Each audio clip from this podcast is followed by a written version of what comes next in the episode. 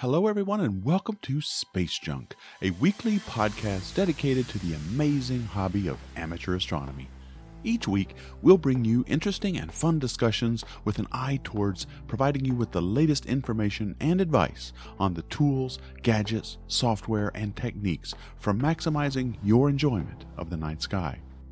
Your hosts are Tony Darnell from deepastronomy.space and Dustin Gibson from OPT Telescopes, a world leader in telescopes and accessories.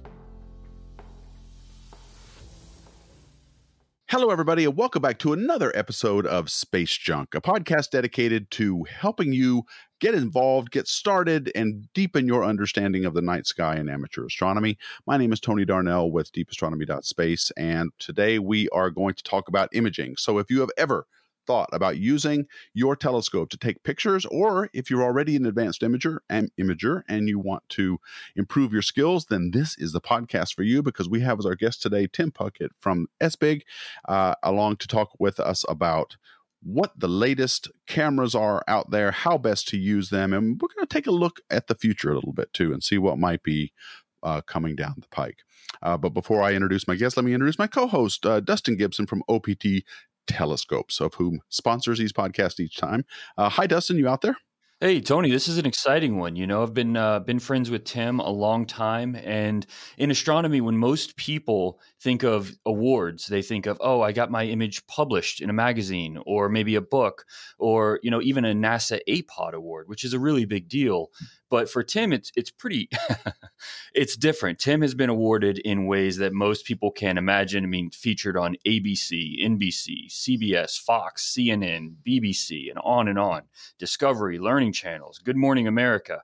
I mean, this is as far as you can go with amateur astronomy. I mean, he's he's truly done it all. Somebody I, I respect immensely um, in amateur astronomy. And the uh, and, and, honestly, the awards list just goes on and on. The discoveries go on and on. And I want to get into all that today. But uh, Tim, welcome to the show. This is exciting to have you here. Hey, thanks for having me, guys. Where do we even start with something like this?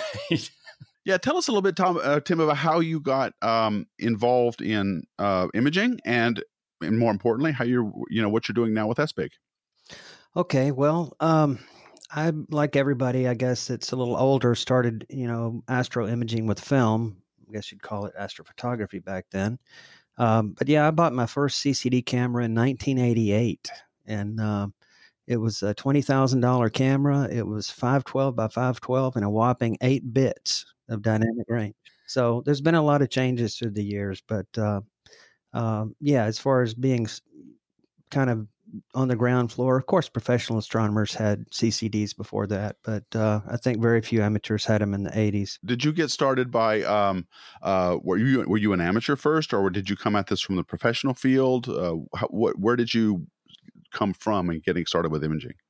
Well, um, I always had an interest in photography. When I was five years old, my parents took me to the library, and I just um, I gravitated to pictures of um, star images, you know, like uh, any book that had stars in it, I was drawn to. So, anyway, so I've always had an interest in astronomy uh, in one way or another. But uh, I started in astrophotography in 1978. I had missed Comet West.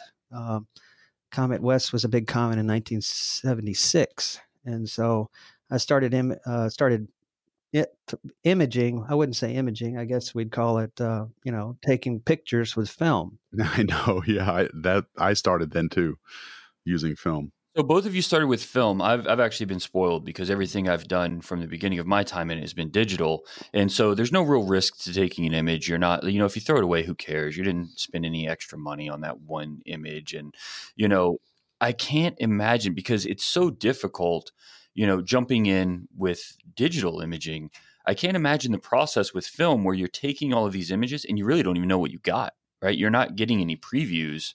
You're not getting to see any of it. You're just hoping that everything's right, hoping that your exposure's right, the time is right, the uh, ISO, like everything that you've got is right.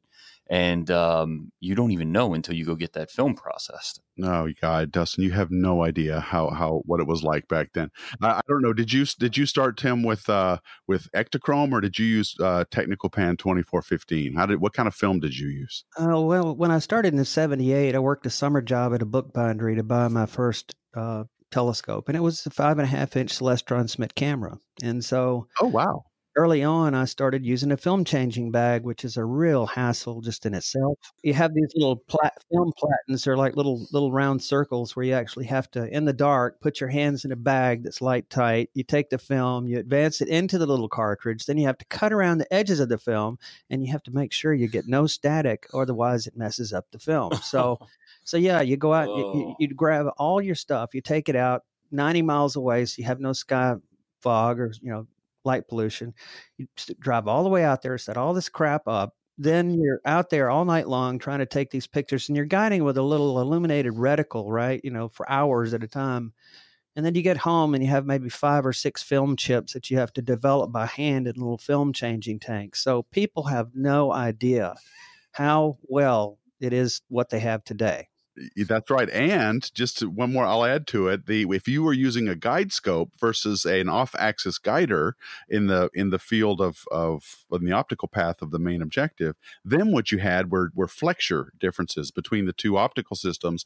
And while you may be tracking the star perfectly with your illuminated reticle, your telescope was busy flexing in other directions and not necessarily following what you thought you were following, and you'd end up with star trails. So yes, this is definitely at the time to get into imaging. Uh, film, uh, I, all I can say is good riddance. I'm glad. I, I, I never want to go back. yeah, I I can't say that that sounds like a hobby. That sounds like a nightmare, man. it really was like how I imagine like the 1860s photographers, you know, who had them giant cameras and they had these big photographic plates and they were setting and nobody could move for like several seconds while they were taking a photo.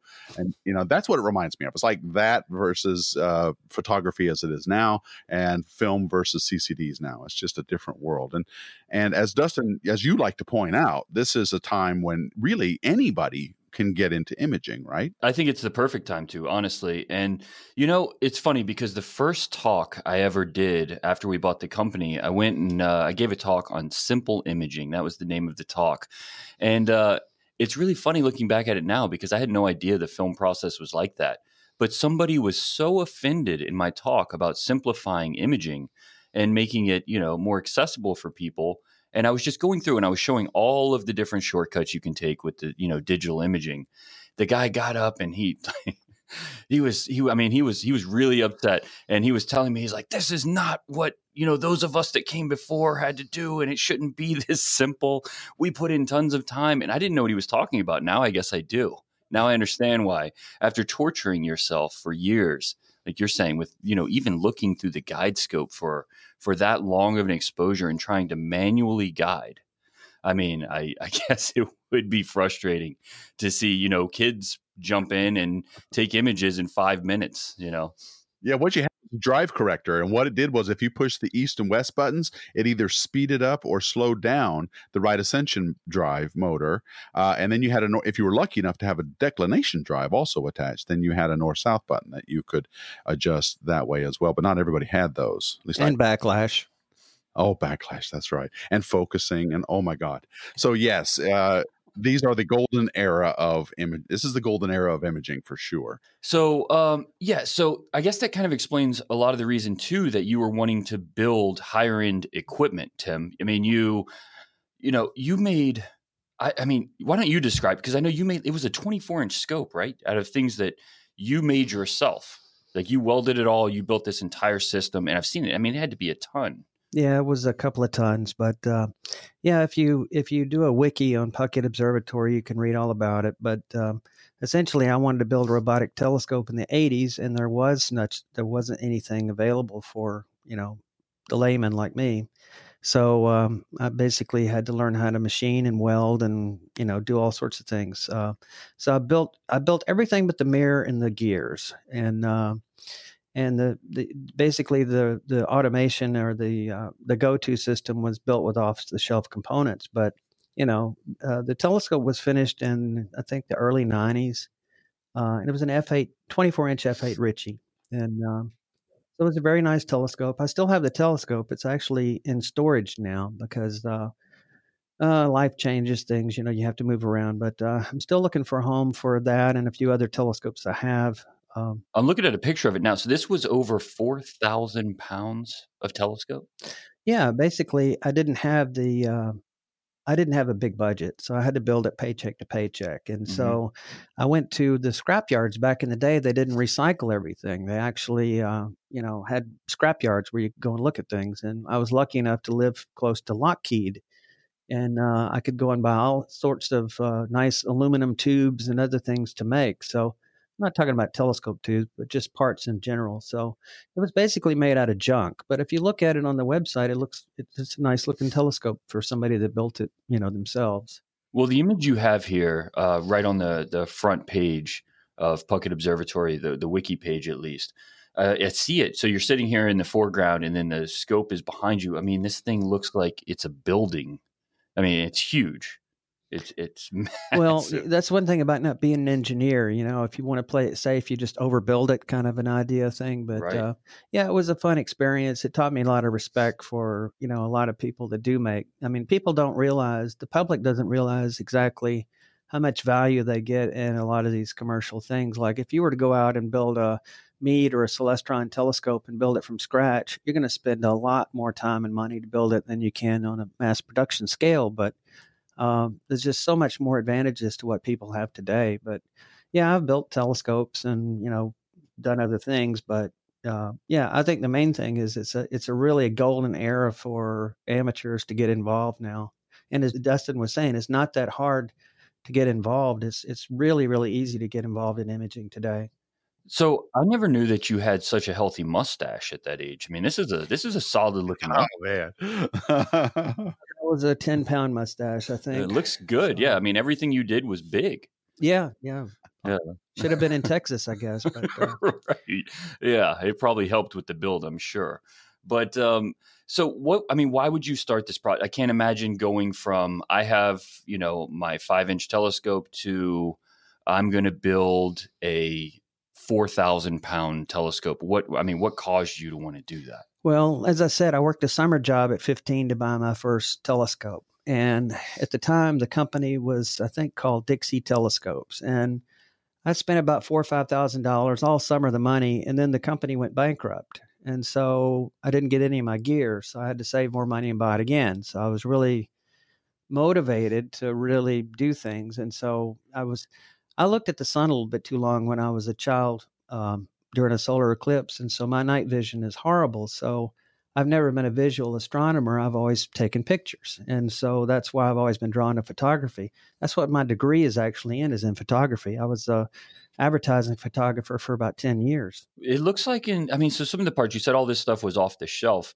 but it looked like looking at this picture. I mean, was some of this pulled from like farming equipment, or or what is this? What am I looking at? Uh, well, yeah, actually, the uh, when I mean off the shelf, I mean like the stepper drivers and the stepper motors and things like that. But you know, the superstructure, the fork, the base, all that stuff is just made out of scrap materials. You know, so the drive assemblies, I couldn't afford like a 36 inch worm gear, so I had to come up with a way to make a gear without spending the money. So what I did is I came up with this band drive system and it's a flat disc and it has uh, like a say one disc is seven times larger than the other and at the end of the small disc is a worm gear. So you have a seven to one ratio. So if you have seven arc seconds of periodic error in a gear and that's reduced seven times you have no periodic error. So actually if you look at the the wiki page you'll see that those big aluminum discs actually came out of a cotton gin.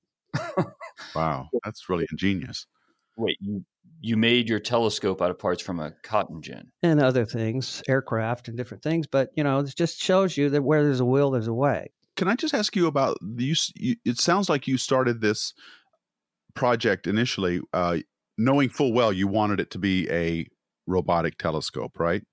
I sure did. And, and, in part because you, as you said, you your night vision isn't very good, so you weren't you wanted this to be an imaging system. But why robotic? Because you can build an imaging system that is uh, more or less manual. Why did you want it to be robotic? Well, there's a really good reason for that. Um, as you know, the the website that I have this it actually needs to be uh, reconstituted again, but it was called cometwatch.com. And the reason it was CometWatch is every night I would shoot the minor planet list of observable comets and I would post them to back then it was NASA's, I mean, I'm sorry, JPL's comet homepage. And so, as Levy would say, comets are like cats, so they change every night. So, um, yeah, so I was basically imaging comets and and uh, wanted to build a scope for that. But I was dreaming of a way to be able to have it image all these things automatically while I slept. Because back in the day, as you know, with the temperature changes, you have to refocus back in the day. So um, I, I, slept on a couch while I was taking targets, and I'd have to get up and, you know, refocus the telescope. That was during the semi robotic era. Uh, well, when I started, as everyone else, you had to do everything manually. Well, as we know, most uh, professional observatories are robotic, even though uh, astronomers go to their telescopes when they've got time on them. They travel down there, but mostly because they want to see their data being taken and they want to control anything that might happen to go wrong with it. Here, you've got a completely automated system that was built early on using off the shelf stuff, and that ends up being really useful for a lot of scientific reasons. And uh, I think one of the not not most notably are automated searches, right? And that's one of the things you used your observatory for. You want to tell us a little bit about that? Yeah, I can sort of tell you how it started and, and why it started. Um, you, you're familiar with the Baker Schmidt telescope, right? That they Fred Whipple built back in the 50s when Sputnik was launched, and they built these big five ton cameras to track satellites. Are you familiar with that? Uh, well, I'm old. I am, but I don't think I think that might have been yeah, my time. I'm not, but I no, I so I don't remember it uh, exactly. But yeah, there's a lot of old scopes like that around uh, during the 50s. So anyway, uh, um, at one point I bought four of these things that uh, somebody had bought from DoD military surplus, and so I had uh, advertised it out on the web. This was in 1994, and uh, I got a reply back from Gene Shoemaker, and so I set up one of the the systems and he came and looked at it and we were going to set it up in the desert and go look for more comets. At that time linear and all the different uh, automated surveys didn't exist. And the Baker-Nunn Schmidt camera has a field of view of 60 moon diameters by 5 moon diameters wide. So it was a huge field. So anyway he subsequently died in a car wreck about less than a year later so that idea got kind of killed. So i lost my zeal for comets so I thought, well, what else can I do? I can do supernovas. So I thought, okay. So I, basically, I started with a simple list and would go photograph all these galaxies manually. And I thought there's got to be a better way. So to I already had the stepper motor system running, so I had to find a way to automate it. So uh, back in the day, the Bisque had a program called Orchestrate, and I could fill in the blanks there, and it would go and take the images. But th- at that time, there was no way to focus. Now you have these programs that'll automatically focus your telescope looking at its point spread. So, uh, but in the beginning, I would have to sleep on a couch and every couple hours get up and tweak the focus a little bit past focus. So as it got colder, it would be sort of back in focus again. So, uh, so the long and the short of it, the main reason I got involved with the automated system is either A, I wanted to do an asteroid search or I want to do a supernova search. But I knew going into this that I wanted to have something that would work while I slept. And there's a real good reason for that. The reason is is that uh, I, as everyone normally gets started, they load their car up, they take all their stuff into a dark location, and then they stay there all night and drive home. One night I was coming home. I woke up about 10 minutes later. I was still driving on the highway and I said, I'm never going to do this again. So I, I, got a pier and some concrete and set up a telescope in my backyard and started imaging, you know, using a red filter to block out some of the sky glow or whatever. But I knew that I was never going to drive and do that again. But today, as you know, they have the capability of shooting uh, hydrogen alpha, sodium, oxygen type filters where they can shoot from downtown Japan and shoot, uh, you know, gaseous, beautiful nebulas with mm-hmm. a CCD camera. So right. things. In fact, Dustin has done that from Times Square, I believe. yeah, yeah, yeah. We do that quite a bit. We shoot from cities all the time. Let me let me ask you: when you say so, this was Gene Shoemaker. Is you're talking about the Comet Hunter?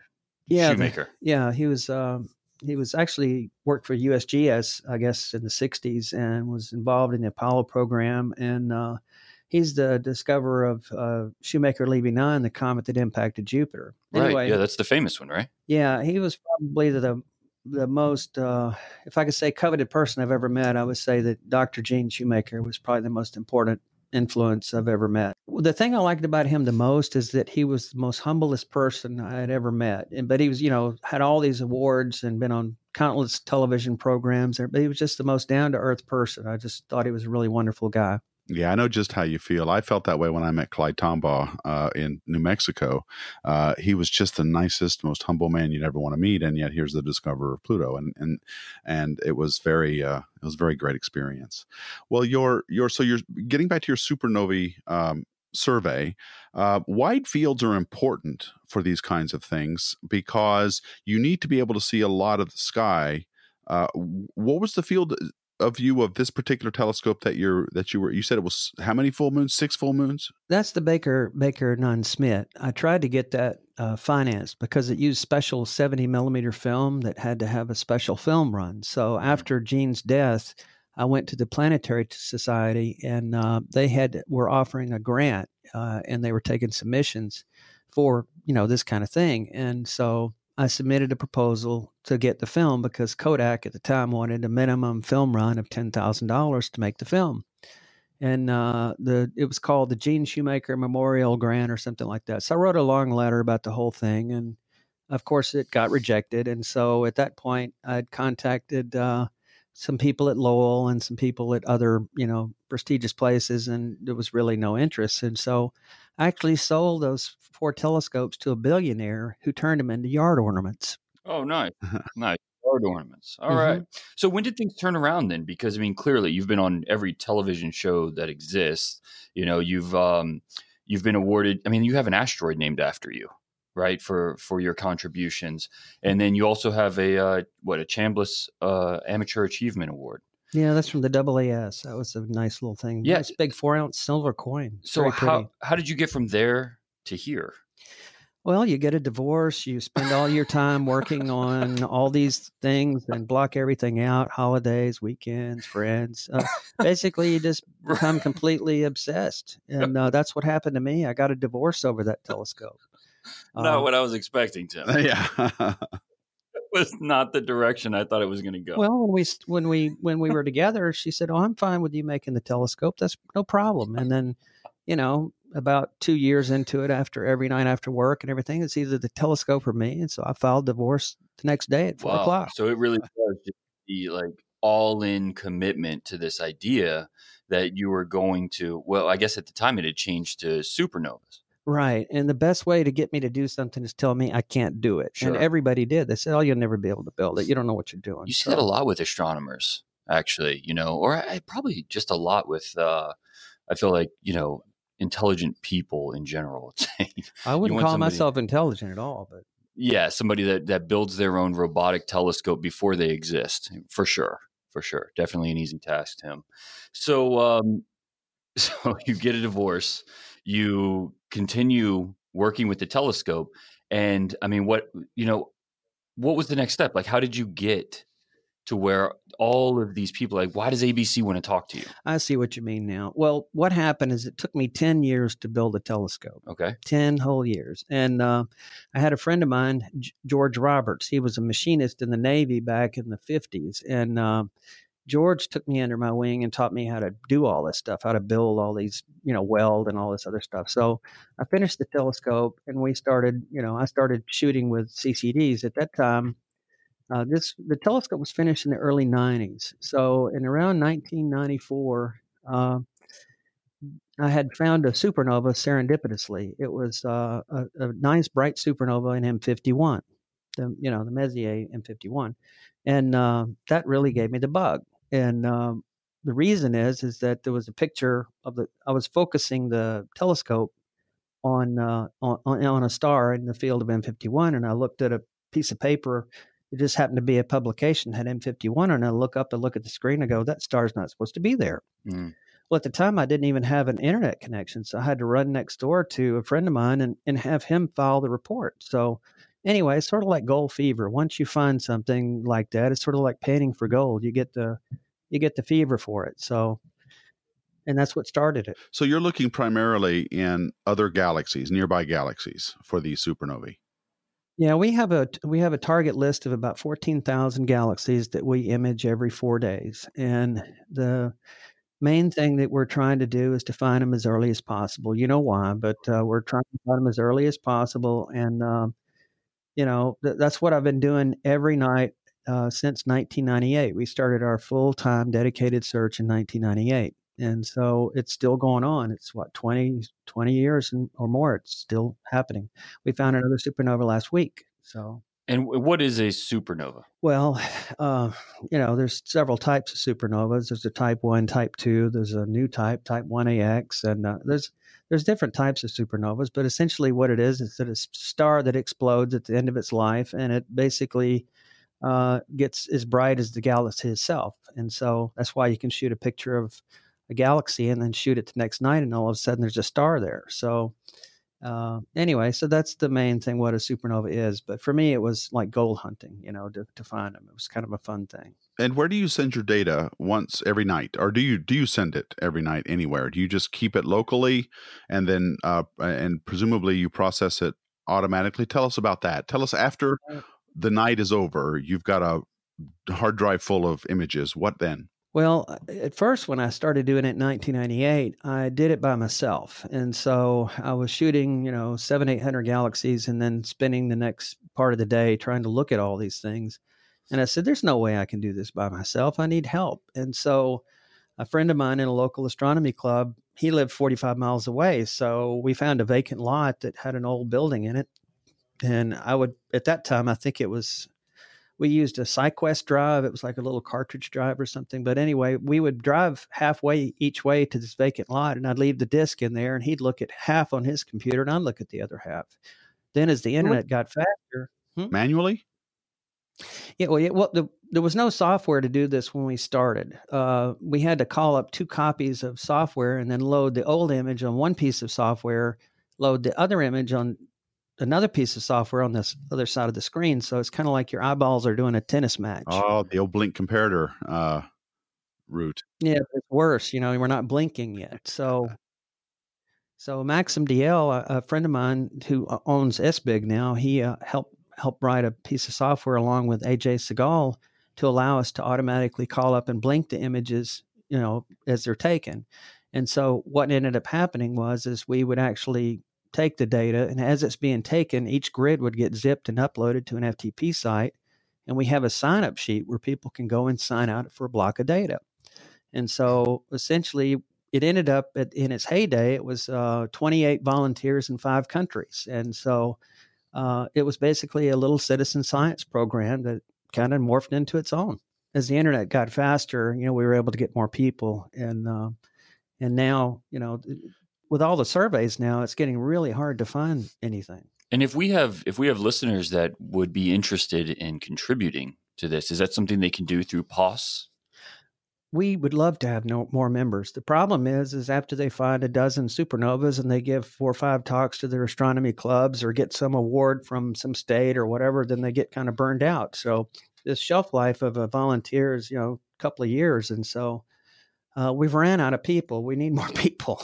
So where would you where where could we send them uh, to go? Is there a website? There's a website, but unfortunately, I moved the site. It's not uh, up right now, but it'll be up in about a week. It's it's they can go to cometwatch.com. It's got my phone number and my email address there. They can contact me if they'd like to join.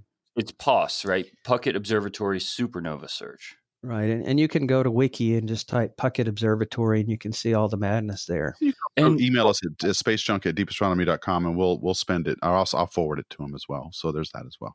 Yeah, you know, I was actually told at one of the conferences I was I was at, and somebody was I think this was before you and I even met, Tim, but they were telling me about POS, and um, I was told. You tell me if this is true that you your group has found more supernovae than any other group out there other than like say NASA, right? Well, the professionals find more, of course, but as far as an amateur group, I think we we lead the record for amateur uh, discoveries. So that's why ABC, NBC, CBS, all the that's that's what they wanted to hear about.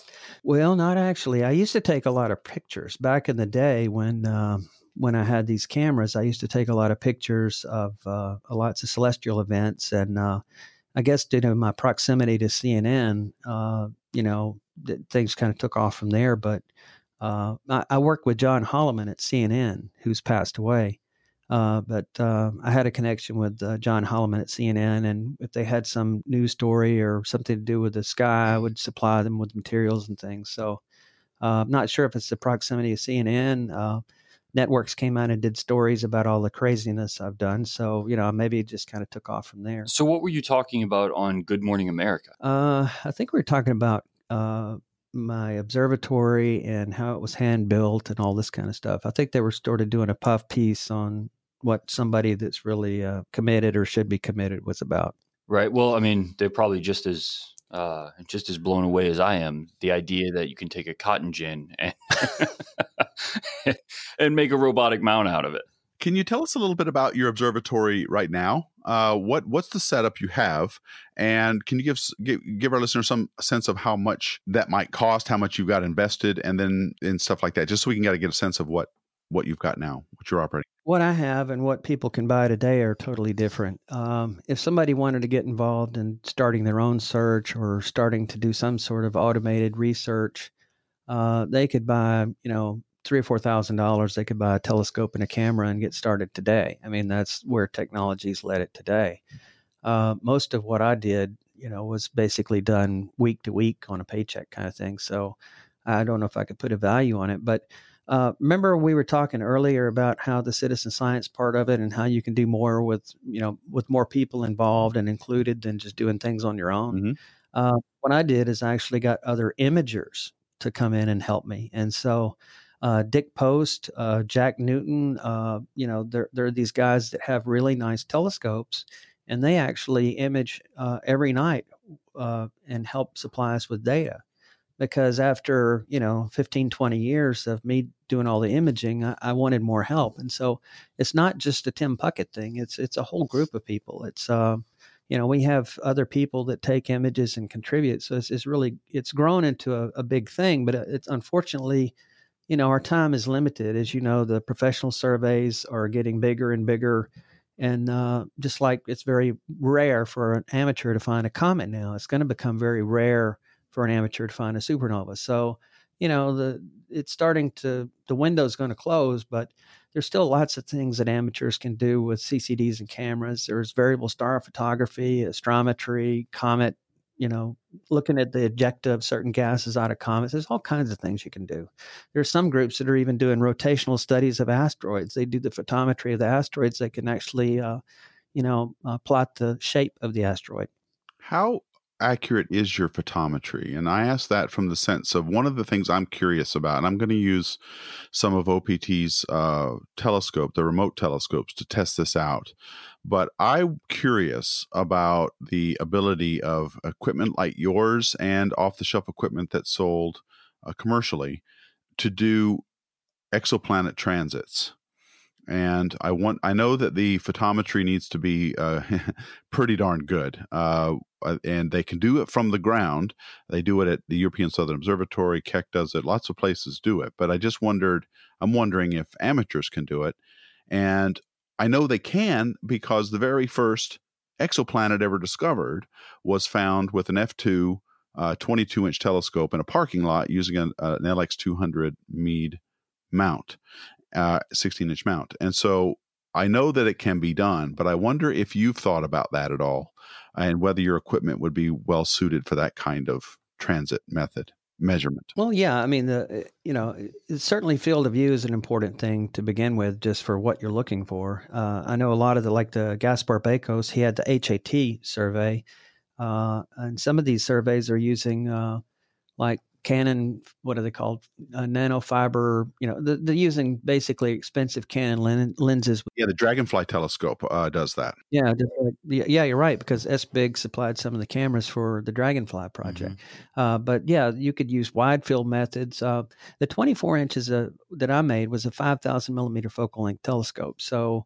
if I'm using a back illuminated CCD that's about 13 millimeters square, I only get about a 14 minute uh, arc minute field of view. So I have to be looking at something very specific, i.e., like a small galaxy, which is basically another reason why we chose you know the supernovas is because you know if the scope's going to point all night to specific targets and you need aperture to get there well it's really hard to have a huge telescope that has a really wide field of view so i think what we were using it for put it to good use uh, if you were going to look at specific stars and look for exoplanets i believe you could do that but as far as the way most people i assume are doing it is with a wide field of view and then you know just doing photometry, looking for those eclipsing uh, events, I believe you'd have to have a wider field system. Would you not agree? Uh, no, not if you're going to already look at candidates that are known. For example, there, there's the Kepler field of view in Cygnus, the 160,000 stars, 5,000 some odd candidates. So they've wow. identified a lot of stars in that field of view that could potentially harbor planets and of course kepler is a much it, it's it's a much better photometric tel- telescope at least it was and so by no, you will know a priori what kind of star you're going to be looking at which star you're going to look at. Uh, you just need good photometry because you're only looking at dips in brightness of some like one part in a billion.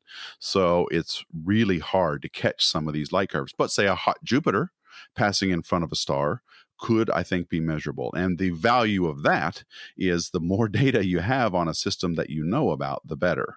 Because Kepler was only up for five years, and it's got you know only so many uh, uh, light curves. And again, when those candidates go to ground-based telescopes for follow-up on radial velocity measurements, things like that, uh, they also don't have a lot of time. And that's what's needed is time uh, to look at these things, especially for stars or for planets that have orbits that are like the Earth, where it takes a full year to get each transit, right? So I don't know. I, I, you can it can be done. I just wonder if these. Uh, well, but what's what's worrisome about it is the degree of the photometry available uh, to you. Well, Tony, ex- explain why the dip in brightness matters.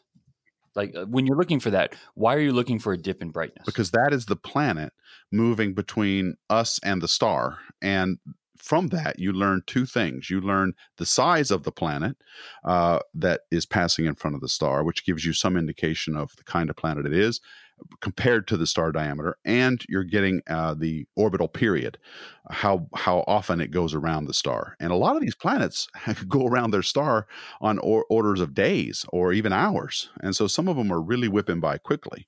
Uh, and so I this kind of data that's why it's important because you're measuring the planet as it goes in between the uh, the star in us. Okay, well, I guess we I want to I want to help people who are listening to this podcast with some specifics, some specific advice. Let's, can we start with beginners? What advice, Tim, would you give somebody who maybe they own a telescope, they just bought one, and they're thinking maybe they'd like to get involved in imaging with their telescope? What advice would you give them? Well, the first thing I would do is have them read a good bit before they go out and buy something. Um, you know, just as we're here at OPT, they have some really good people here that can put them in the right direction too. But um, you know, you remember the cookbook camera that came out? You could take a three hundred dollar camera and you could take wonderful pictures. It's all about methodology and how well you prepare and how you how how your workflow is, you know, how, how good you're doing things. If with CCDs, whether it be CMOS or CCD, you still have to do image calibration, which are flat fields, dark frames, and bias frames. And if you do, it's sort of like putting car uh, gas in a car. You got to put the gas in the car. And so, as long as they do calibration, uh, they'll end up with good work. And it comes it's a time, it's a it's in focus, of course, but it's a time based thing. You know, the more time you add, but um, yeah, it's it's as far as general advice. Uh, I would think that you know if they've already got a DSLR, they could they could try it with a DSLR to see if they get the bug.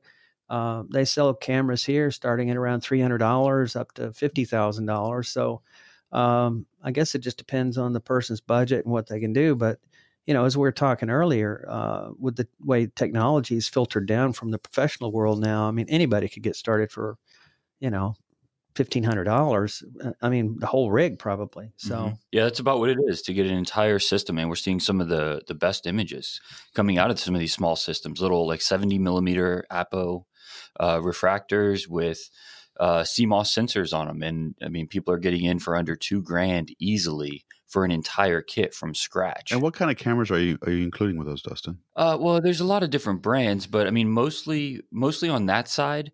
To get into the the price point that we're talking about now, it's usually CMOS cameras.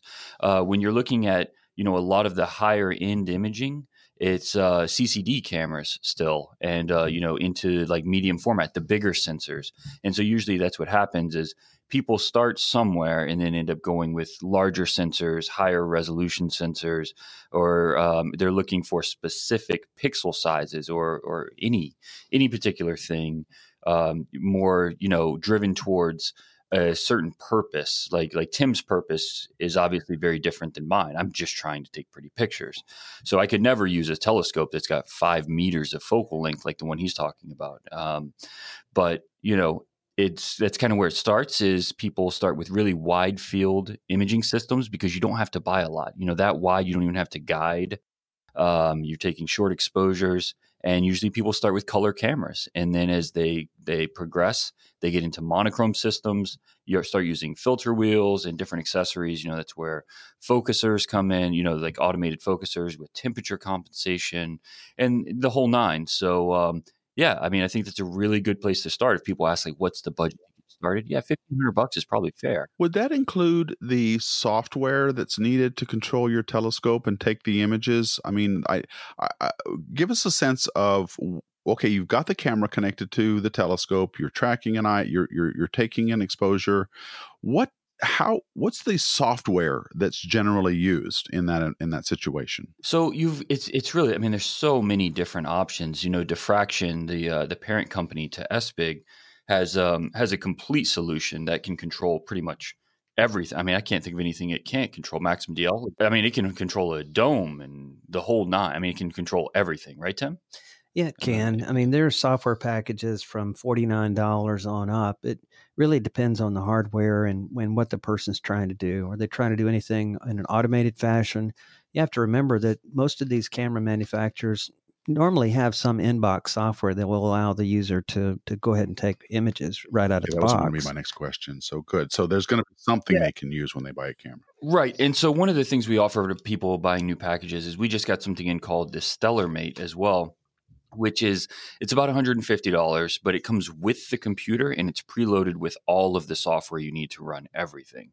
So for people just getting started i mean it's a really i mean i, I still use one now um, but it's a really good place to start because it is very inexpensive. And then as you get to where you want to automate more things or you really want to take it to that pro level or even just you want to take it you know to a level that you know you can do things that maybe the uh, the less expensive software can't um, even with just processing or whatever. That's where you start looking into the more professional solutions like Maxim DL or SkyX or you know some of the other the bigger packages. Is that the way you distinguish between the next level? Because I want to go to the advanced imager now. Um, you've if you've got all your equipment that you've spent some money on, you're taking pretty decent images with it.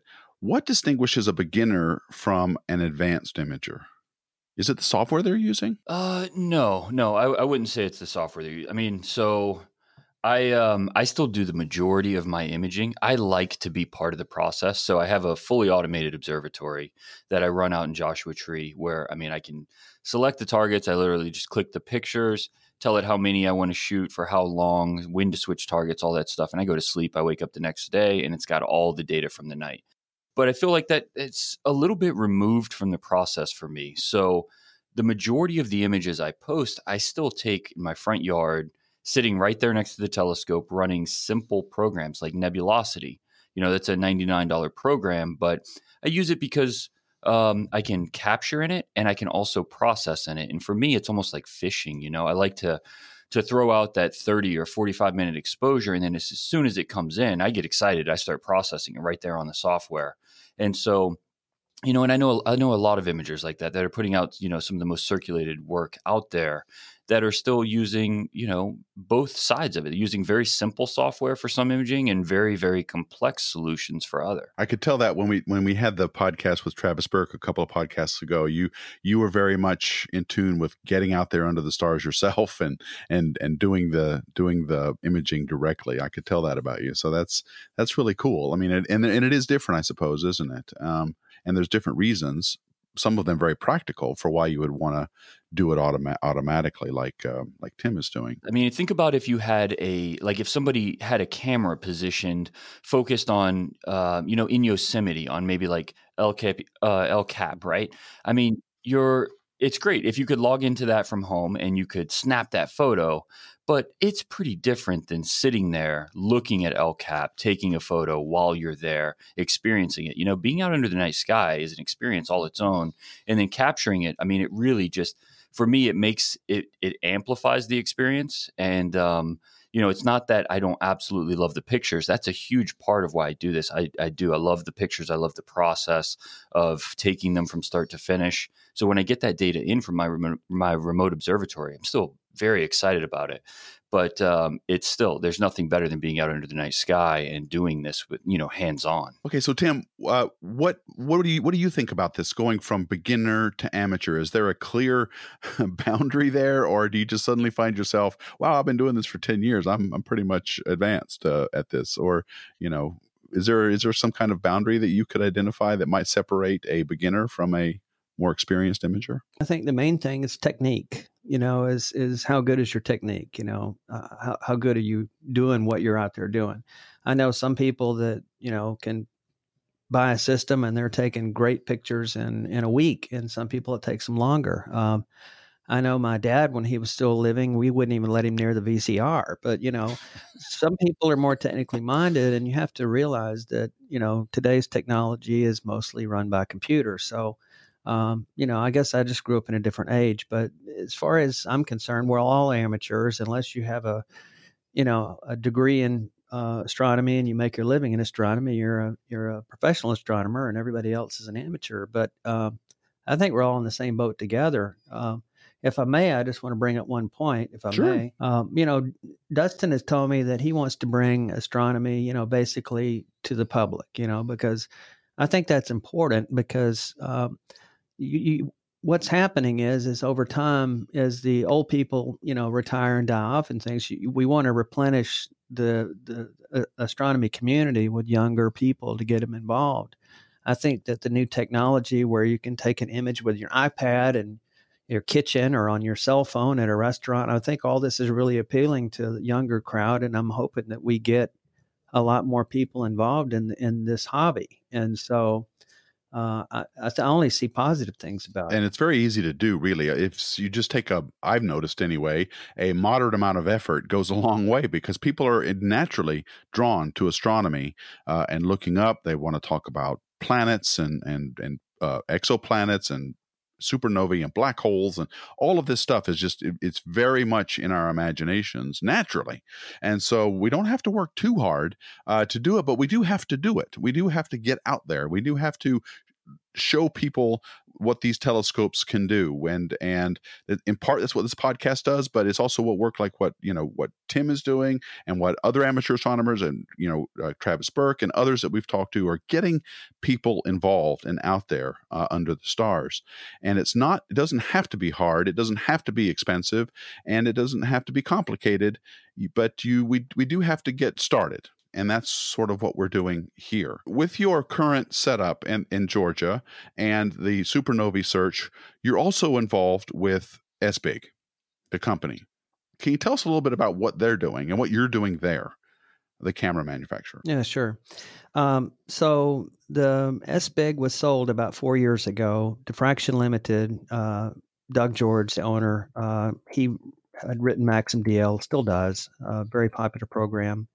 Uh, he took over the company about four years ago. Prior to that, the cameras were made in uh, uh, Singapore, I believe. Anyway, he brought the manufacturing back to North America. Everything's made in North America. The service is uh, service centers in California. Um, uh, essentially, he basically made is making an SBIG 2.0, and uh, his mission is is to bring in to keep the amateur cameras going, but also I had a pro level camera too. So, uh, you know, we're working on a lot of designs there for. We just came out last about a year ago with back illuminated CCD cameras to bring to the market uh, for the SBIG clientele, and uh, you know we're going to be adding more things too. But we want to keep the amateur part alive, but we also want to go towards the professional end of uh, of camera manufacture as well. So there's several different things going on at the same time. Now you mentioned back illuminated. Dustin mentioned it earlier in the podcast. Can you d- define for us what that means?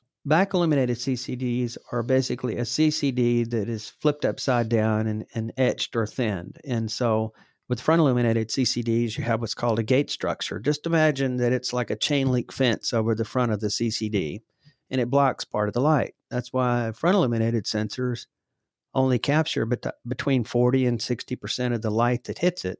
A back illuminated CCD has no structure or gate structure in front of it and actually captures about 95% of the light that hits it when they're extremely efficient. If you look at a back illuminated CCD, you don't really see a reflection off of it. it. They don't even hardly reflect light.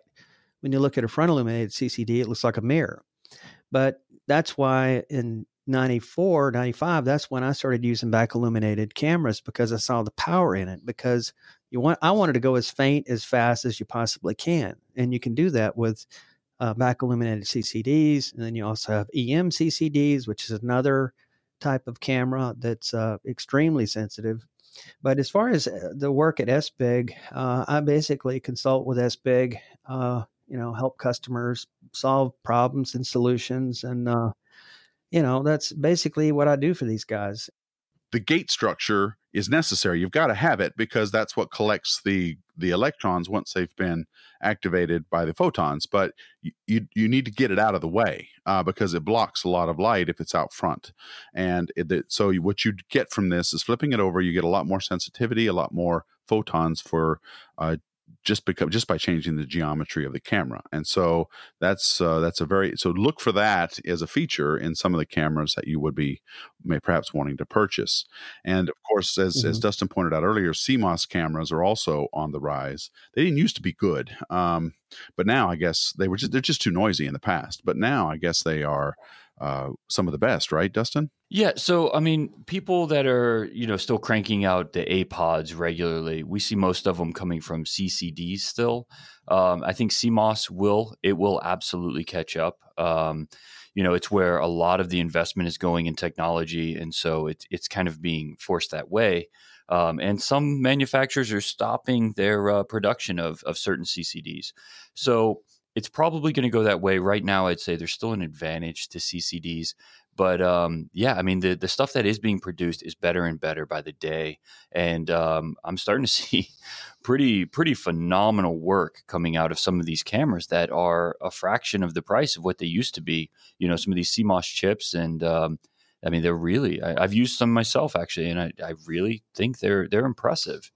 Yeah, the uh, one of the big advantages of CMOS is the readout. The fr- the frame rate you can get from a CMOS chip is much higher than what you get from a CCD. Right. The CCDs tend to use Absolutely. the old bucket brigade that we're all used to talking about. You you know you pass buckets down a down a row and then down a column, and you end up with all of your image that way. But that's a lot slower than a CMOS detector can do it, which is more or less all at once, or at least sections of the chip all at once, and so mm-hmm. you get a higher frame rate that way. Who does SBIG make its own uh, detectors, or does it farm that out? And does it get them? Does it get them from uh, other uh, third parties? Well, actually, just to be clear, all these camera companies that OPT and the other uh, resellers or you know distributors represent, uh, none of these companies make their own detectors. Uh, you have Sony, Hamamatsu, E2V, etc. They make the chips. These all these places like SBIG and other companies you know, uh, whatever. They they just integrate around the chip. So they basically build the platform.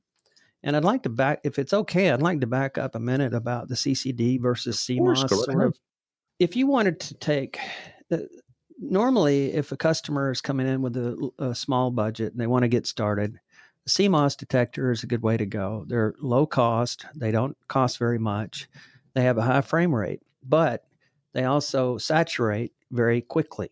And so they are more suited for, uh, you know, solar work or video type work where you might be observing the sun or the moon or doing eyepiece projection or something of the planets. I mean, and basically doing poor man's lucky imaging by using a program that just steals the best images and stacks them.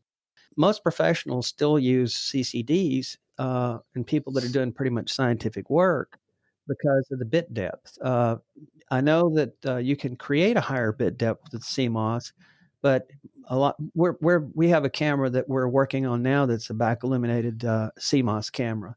The maximum exposure time you can run that camera is only four minutes because it, the, the noise saturates. So it's really just two different technologies. So when people go out with a, a CMOS camera, they can take good pictures. The problem is they have to take a bunch of pictures and stack them, and, uh, and shorter exposure, long amount of, of, pictures to stack. So the difference in that and the CCD is the CCD you take a 20 minute exposure and you're done. So there, there is pros and cons to both. But the CCD, there's no way you'd want to do any sort of high frame rate work. So I'm hoping that we see uh, uh, more technology. As you know, they have orthogonal transfer CCDs, which are out of the reach of amateurs and a lot of pros.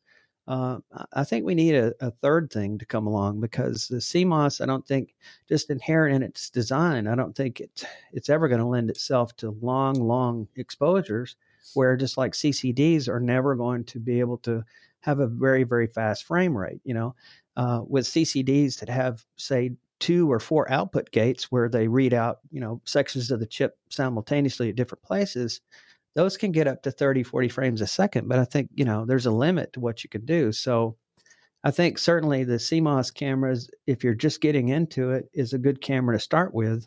But in my personal opinion, I think if, as you go along uh, and you want to do top quality work, I still think a CCD is you know the way to go but i guess i'm biased. Well no i'm currently using so i use uh, several different brands of ccds but i do i do very long exposures and in my observatory i have an SBIG uh, 16803 that's been there since i built the observatory and so all of the uh, the super high res stuff that i post on instagram and other places that's all been taken with a 16803 it's a medium format 9 micron pixels really big pixels um, this is a, a, beast of a camera.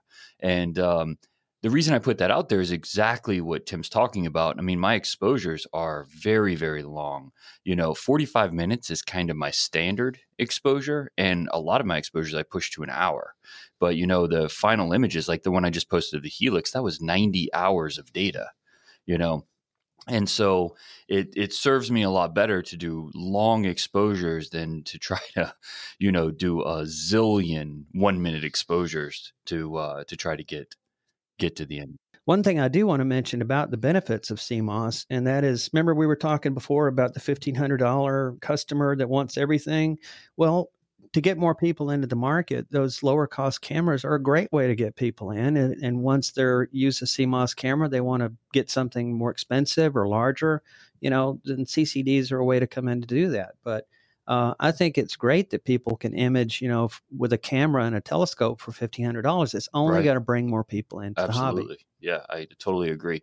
And so my my sixteen eight oh three what what is like how do how does it stay cool enough to run 45 minute exposure why don't why isn't it just overloaded with noise well the reason is is it's got what's called a thermoelectric cooler and it's basically ceramic wafers and you apply voltage and one side of the wafer gets hot and the other side gets cold um, and that's how you dissipate the heat uh, that's why with a standard DSLR camera, you have to take a dark every time you take a, a, a light image because you have no way to control the temperature.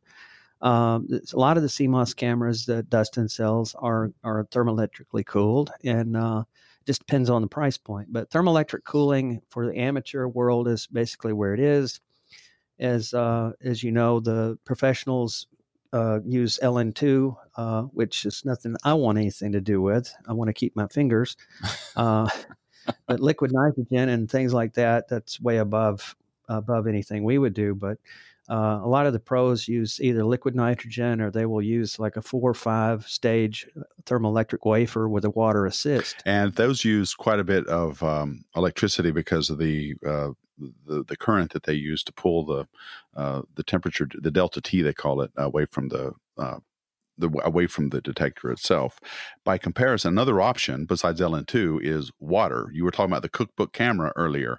Uh, when I built mine, the, the, plans included machining for water, uh, or basically antifreeze, to go through the uh, the the housing body to keep the little TI chip cool.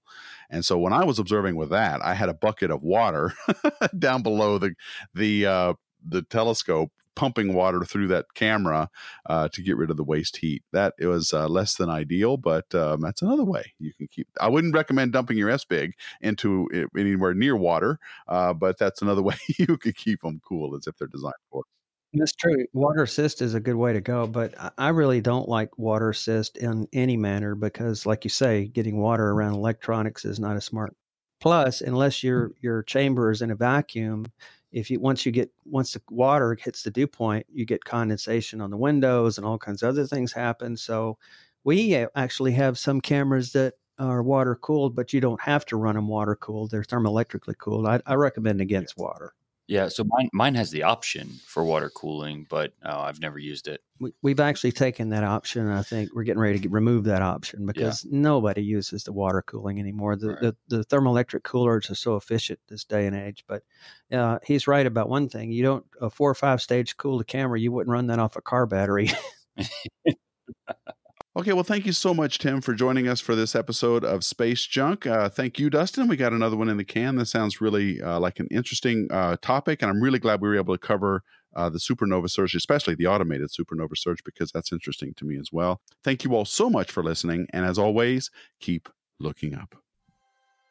Space Junk was produced by OPT Telescopes in Carlsbad, California, in partnership with Deep Astronomy please send feedback and questions to spacejunk at deepastronomy.com.